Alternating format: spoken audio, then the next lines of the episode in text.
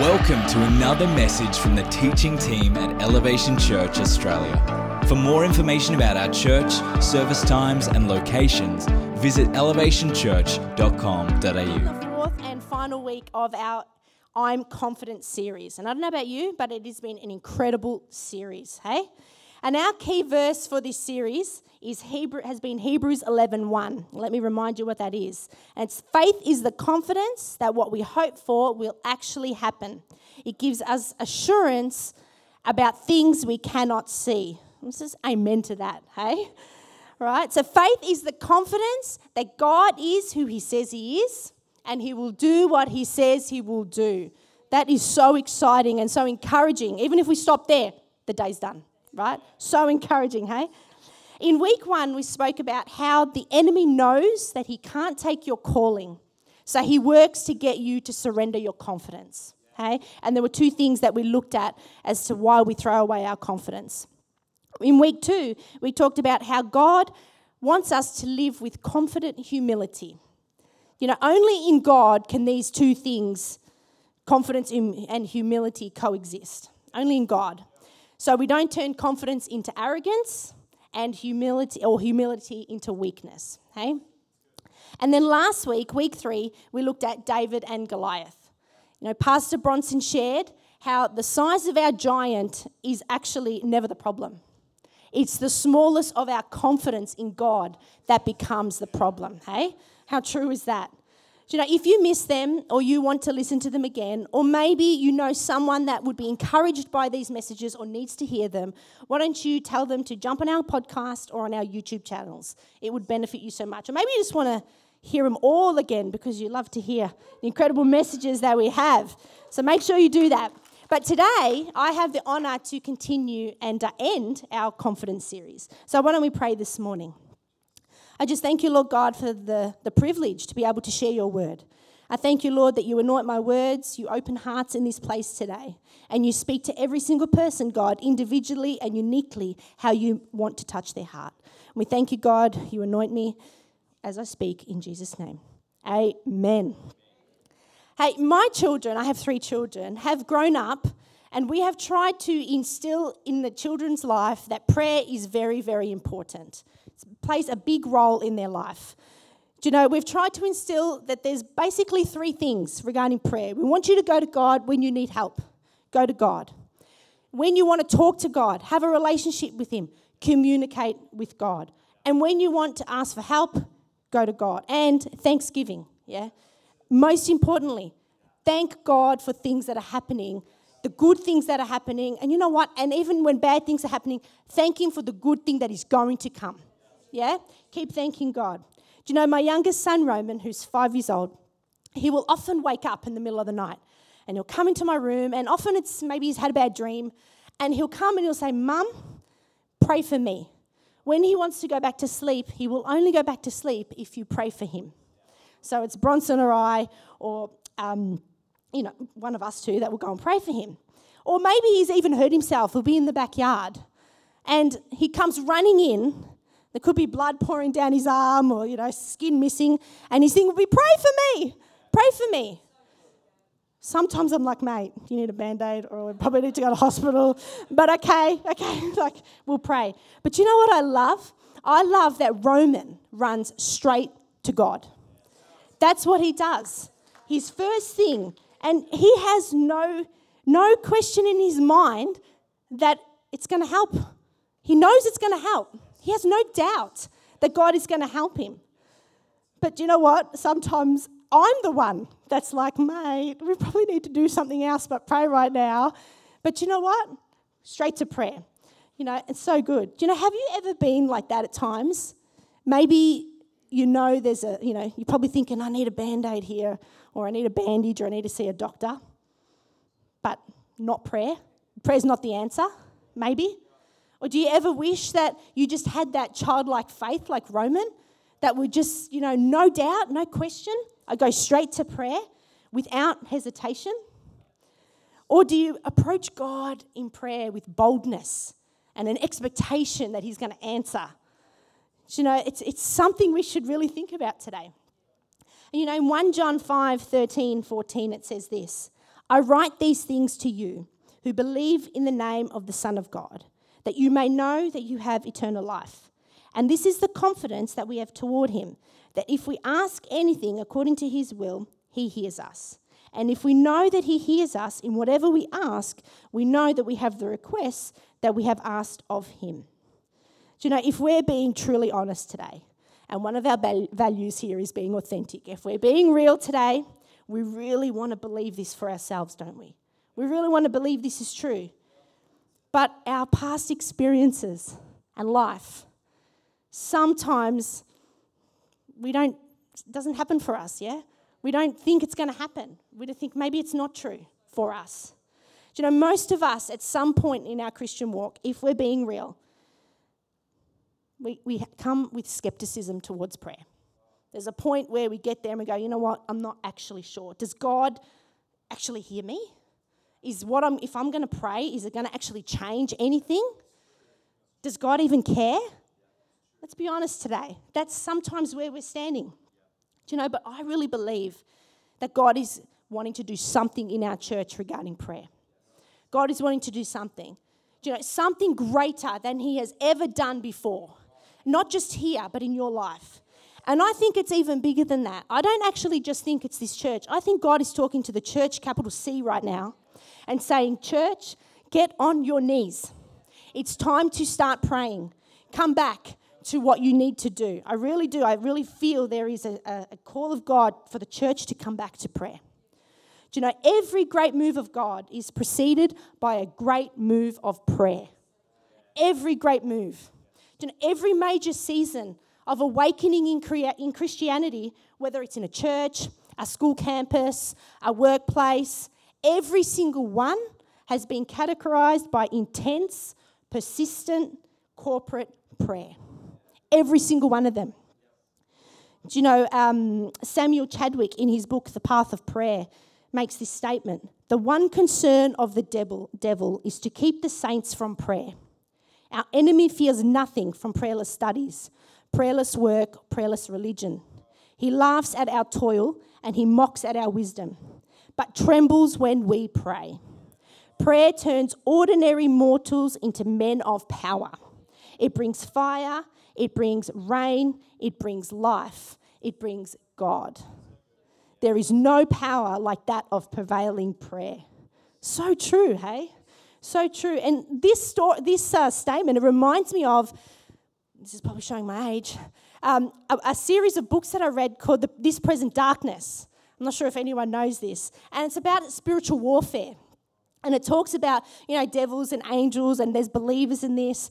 And in this book, it basically talks about when there are devils around, they sit on the shoulder of the believer. But depending on the intensity of prayer and the amount of prayer that the believers are going through, is the sound and the loudness of those devils. If the prayer is strong and the believers are praying, those they can't hear the voice of the devil because they're deafened because God protects them. So I just want to encourage us, and in that book, Guilo is the head angel, and he's this big, muscly angel, right? And and he's there, he's the protector. You got to read it; it's so good, so good. But I just want to, that's what it reminded me of today. When we pray, those angels are strong, not because they. No, I'll say that again. The angels are always strong. The devils are weak. They're weakened, right? And it, it stops their ability to infiltrate you. So it's just so powerful. And on Wednesday night, we were here and we had a time of prayer like that. It was absolutely amazing.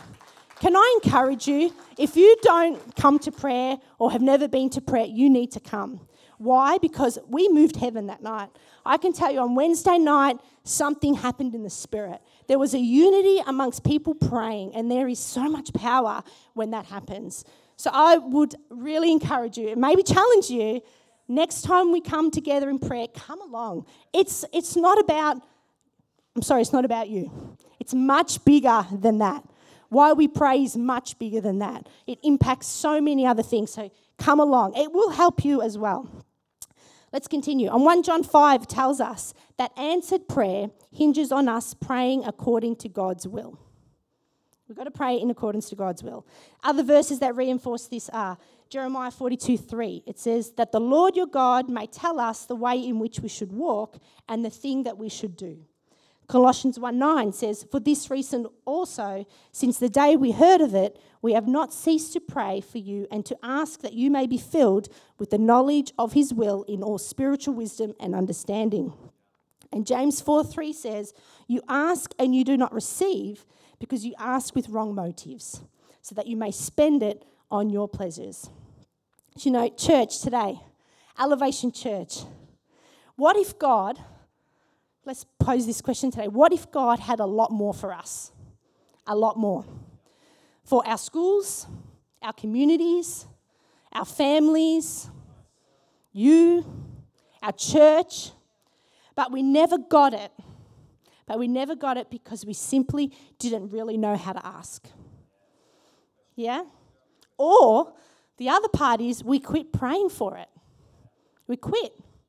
And do you know what? Maybe we quit praying just before the miracle was about to happen.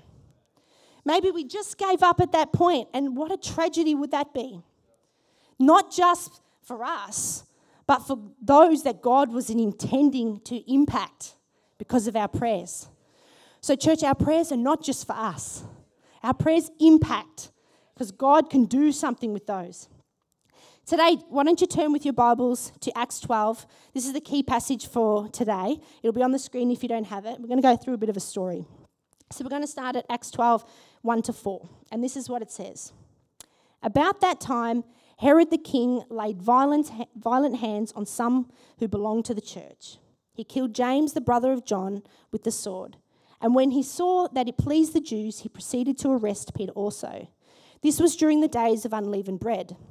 And when he had seized him, he put him in prison, delivering him over to four squads of soldiers to guard him, intending after the Passover to bring him out to the people. So, Herod Agrippa, he's the grandson of Herod the Great. And he is the one who uh, wanted to put to death all the babies under the age of two so that he could kill the baby Jesus, right? So, this is the Herod the Bible is talking about here, okay? Herod has just killed James, who is one of Jesus' original disciples. And the response to his death was so positive, people are crazy, that he thought, you know what? I'm going to imprison Peter too. I'm going to imprison Peter. And then he puts 40 soldiers around the prison to keep Peter from escaping. 40 soldiers. And more than likely, more than likely, he's killed James, everyone liked it he's probably going to execute Peter, just like he did James. It's probably his intention, right? So we go to verse 5, and it says So Peter was kept in prison, but earnest prayer for him was made to God by the church. You know, it didn't say, but the church didn't have time to pray. It didn't say the church was busy. Do you know, it didn't say the church prayed in different prayers. It didn't say the church didn't feel worthy to pray. No, they made earnest prayer to God for Peter. Earnest prayer. What does this word earnest mean? It means showing sincere and intense conviction. Sincere and intense conviction. There is no half heartedness in those words. It's absolute. Yes? John, um, sorry, Andrew Murray makes this statement the man who mobilizes the Christian church to pray will make the greatest contribution to world evangelism in history. John Wesley said, I am convinced God does nothing except in answer to prayer. Do you know, every time the church really prays in the book of Acts, things happen. God moves. Things basically explode. So let's have a look what he does in this book of Acts. In Acts 1, you know, they're praying in the upper room for 10 days straight, yeah? The Holy Spirit comes, Peter preaches, and 3,000 people are saved. In Acts 4, they pray, and God fills them with such boldness that they turn the city of Jerusalem upside down. And over, you know, the church is now, by the end of Acts 5, the church is now over 10,000 people strong. It's growing. Some of the harshest critics, the Jewish priests, and even Paul himself eventually are getting saved. How amazing. Acts 12, they pray, and Peter basically just walks out of prison.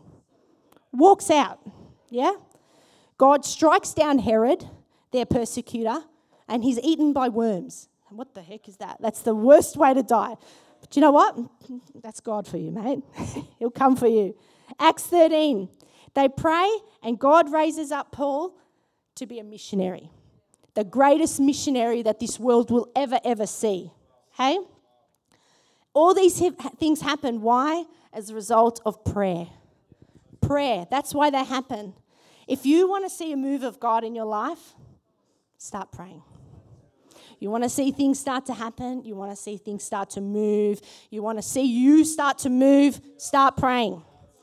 Let me share some things with you today that every Christian should be praying. First one is God save me. God save me. Do you know, God promises to save all who call on him. In Romans 10:13 it says, Everyone who calls upon the name of the Lord will be saved. That's amazing. Everyone. That disqualifies no one. That's incredible, guys. That's huge. 1 Timothy 2 1 4 says, I urge you, first of all, to pray for all people, ask God to help them, intercede on their behalf, and give thanks for them. Pray this way for kings and all who are in authority, so that we can live peaceful and quiet lives marked by godliness and dignity. This is good and pleases God our Saviour, who wants everyone to be saved and to understand the truth. You know, Samuel Zwemer, I'm sure if I've said that right, he's made this statement The history of missions is the history of answered prayer. I am convinced that when we stand before God, we will discover that every soul ever brought to a knowledge of Christ was in some way related to intercessory prayer. I really believe that's a true statement today. Do you know, the church prayed for strength, they prayed for protection, and they prayed for the deliverance of Peter. And this was in line with God's will according to Scripture. So that means that we can have confidence that He'll hear us. Yeah? And that He will act on your behalf. So today you can rest assured that if you're praying according to God's will, it's God's heart and He will respond. Hey? Do you know, there are people in this place today, I know there are, that if it wasn't for that person that was interceding for them when they didn't even know, praying for them all those years that they would never have come to salvation. They are here today because someone in their home was on their knees interceding for them that they would come to know Christ. Hey? I could ask for a show of hands who know that today, but I'm, I'm sure we'll find most people here because someone was praying for you. Okay? Today, I want to ask you, I want to ask us, who are you praying for to come to salvation? Who? Who is it? Who are you believing for? And if you can't think of someone, get someone. If you can't write down a name or think of a name, church, start believing for people to come to know Jesus. Yeah? My other question is Are we making earnest prayers for God to rescue, to heal, to save people, to set them free? You know, what school, university, workplace, community, what's on your heart? What is the earnest prayers of your heart today? Do you know, I really want to pray that our church, that here in this place, that we are men and women of earnest prayer. Yeah, because we know that God places people on our lives. He does, but we've got to choose to step out and start believing for them. Yes? So number 1 was God save me. Number 2 was God set is God set me free. And we continue on in verse 6 and it says, the night before Peter was to be placed on trial, he was asleep, fastened with two chains between two soldiers. Others stood guard at the prison gate. Suddenly there was a bright light in the cell, and an angel of the Lord stood before Peter. The angel struck him on the side to awaken him and said, Quick, get up. And the chains fell off his wrists. Then the angel told him, Get dressed and put on your sandals. And he did. Now put on your coat and follow me, the angel said. Do you know, Peter, he was in prison chains. He was in need of physically being set free. Yeah? We may not have physical chains on today, but I can say we have need to be set free. We have chains that we carry around with us. So today, what are your chains? What chains are you dragging along in your life with you? Maybe regrets, maybe abuse, addiction. So many chains, so many chains. But you know, is the process by which God sets us free from our chains, our addictions, and our sins. And why? Because it makes us into the image of Christ. That's what sanctification is. It's the process of becoming more holy, more kind, more faithful, more good, more pa- patient, more joyful, whatever it is, anything more, because it's becoming more like Christ. Yeah? Is anyone still on this journey of sanctification? I am. So I certainly am. It's a long journey, hey? But we can have confidence, and this is, this is such a promise to us today. We can have confidence that God is committed to this process of setting us free. Okay? And you know what? Making us more like Christ. And the, the amazing thing is, God is the one who does the work. God does the work. There is nothing you can do in this process. The thing you have to do is show up. You have to make yourself available and stay in the process. Yeah? And then God is committed to all parts of your life. But you've got to show up. Once He's committed, He will commit His whole time to making you Christ like. Every part of your life our relationships, our families, our marriages, friendships, whatever it is, He will commit to making that like Christ. We continue then now in Acts um, verse 9, and it says So Peter left the cell following the angel but all the time he thought it was a vision. He didn't realize it was actually happening. They passed the first and the second guard posts and came to the iron gate leading to the city. And this opened for them all by itself. So they passed through and started walking down the street. And then the angel left him. Peter, Peter finally came to his senses. It's really true, he said. The Lord has sent his angel and saved me from Herod and from what the Jewish leaders had planned to do to me. So much for the 40 guards, hey? 40 guards. Herod puts 40 guards out there. What does this tell me? When God's involved, no amount of soldiers is going to stop. When God is involved and God takes control, there is nothing that can stop him. That's a promise for you today. promise for you today. When all looks impossible, God's able. You know, my three beautiful children, my eldest two, Joelle and Ethan, they are master sleepwalkers masters. But I have to admit, they probably get it from me. It's so sad. Bronson will often tell me, I wake up in the morning like, Do you remember last night? No. Because you shot up, sat up, and blah, blah, blah, and went back to sleep. I'm like, No, I don't remember that. Clearly, I do. I think he's lying. I think he's lying. Do you know, sometimes Bronson and I will be sitting in the lounge room, and Joelle will walk out of her bedroom, say something that makes absolutely no sense, turn around, and go back to bed. Okay, Sure what that is? Or, you know, there'll be no- I'll hear noises coming from her room, and I'll be like, that's it. I'm going to her room and I'm going to catch her on her phone. Because they're not allowed to have their phones in their bedroom. I'm like, that's it, I'm going to catch her because I can hear her talking. I can hear. She's having a conversation with someone. I'll open the door, turn on the light, and she's just talking to herself in a dream. She's, having, she's dreaming away, chatting something, and then I'll say something back to her, and she'll go, What? And then wake up and try and reason and not do, I'll just go back to sleep. Master. And you know, then Ethan, one night I hear some noises. I'm in bed, I hear noises. And as the protector of the home, because he, he's, he's sleeping, snoring, Bronson's snoring right beside me, I get up, let's go and protect these kids. I walk down the hallway towards the kids' rooms. I leave the lights off, okay, so I don't want to wake up everybody.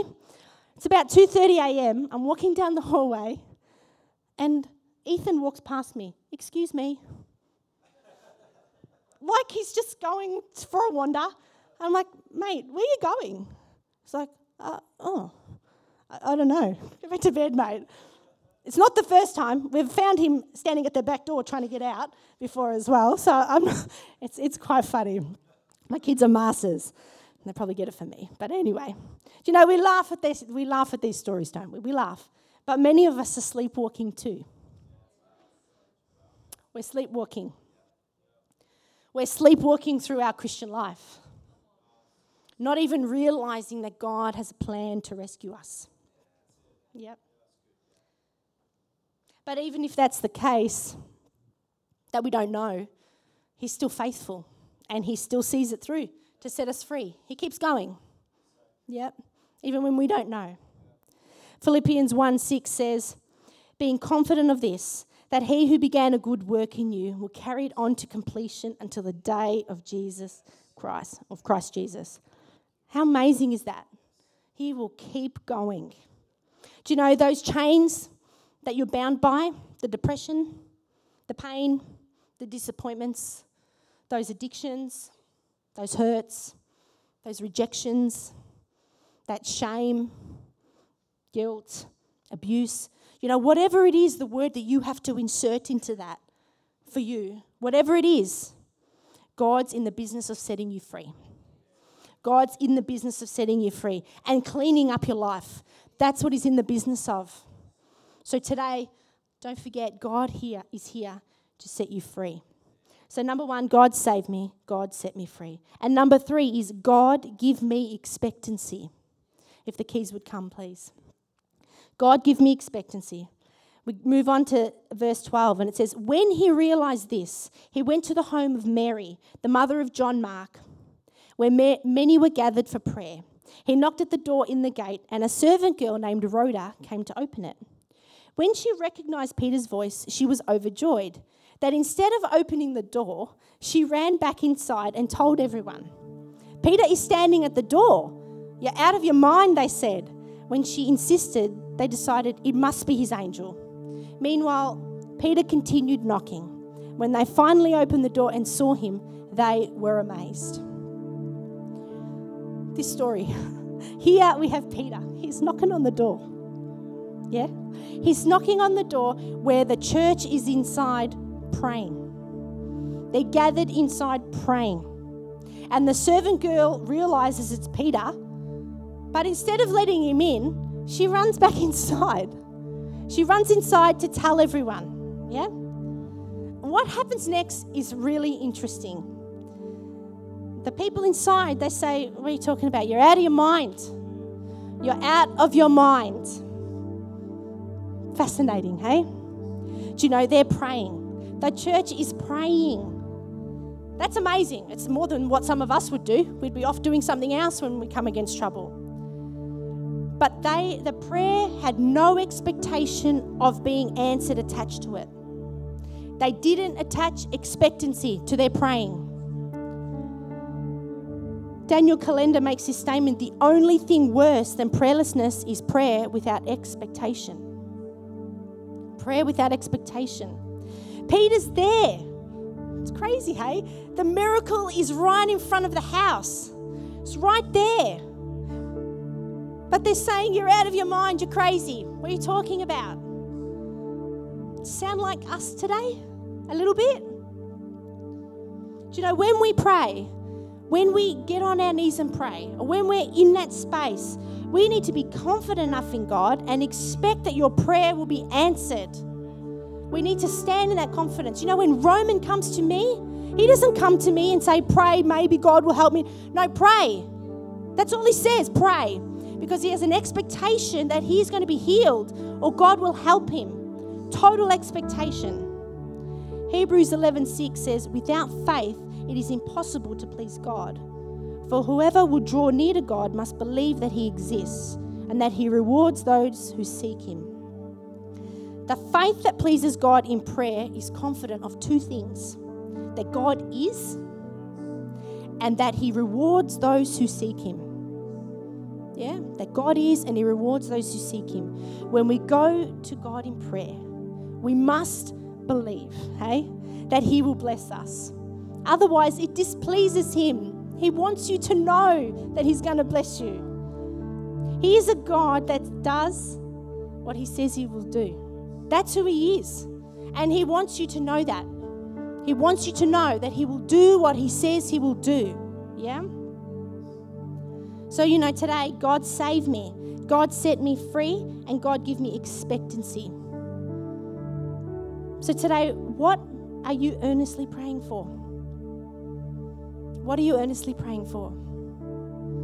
Is there anything that you are so locked in about that when you pray to God, it always comes up? Always. It just sits there and lingers? Is there anything that you are totally consumed about?